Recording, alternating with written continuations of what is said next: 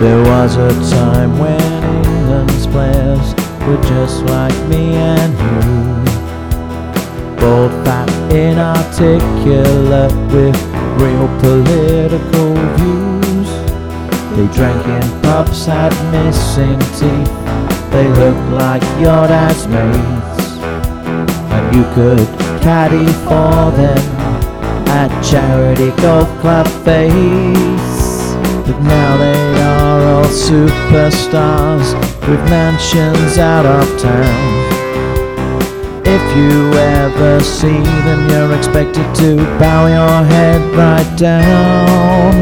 They wear fancy designer tat and drive a hundred thousand quid car.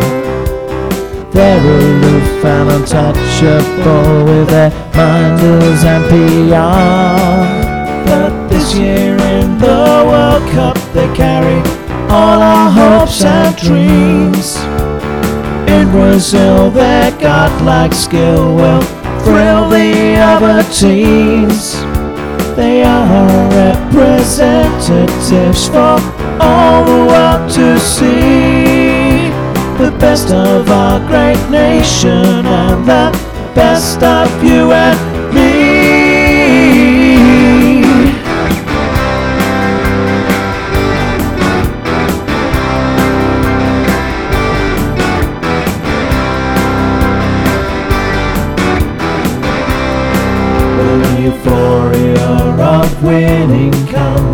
It fills us up with pride.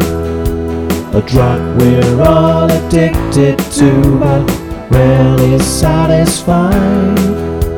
But this time we've got Stevie G and Big Joe high and gold.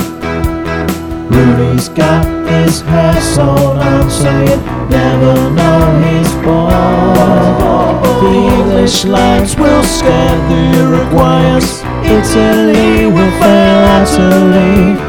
Costa Rican knees will weaken when they see Raheem on the run.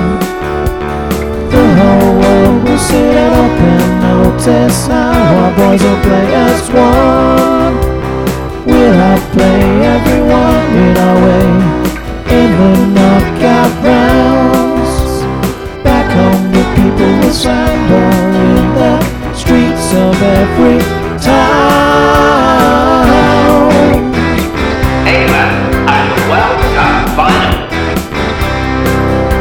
tight fought game under burning sun to the dreaded penalties.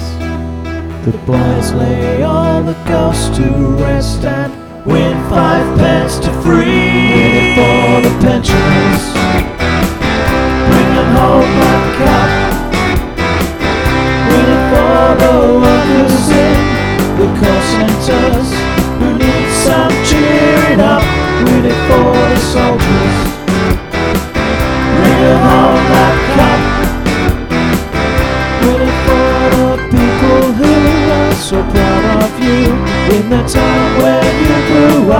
Win for the traffic wardens, the rabbis and the vicars.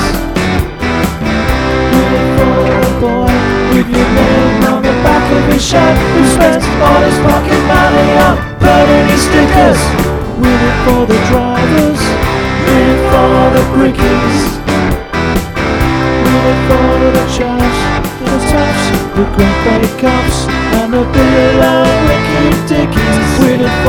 teachers, for the NHS.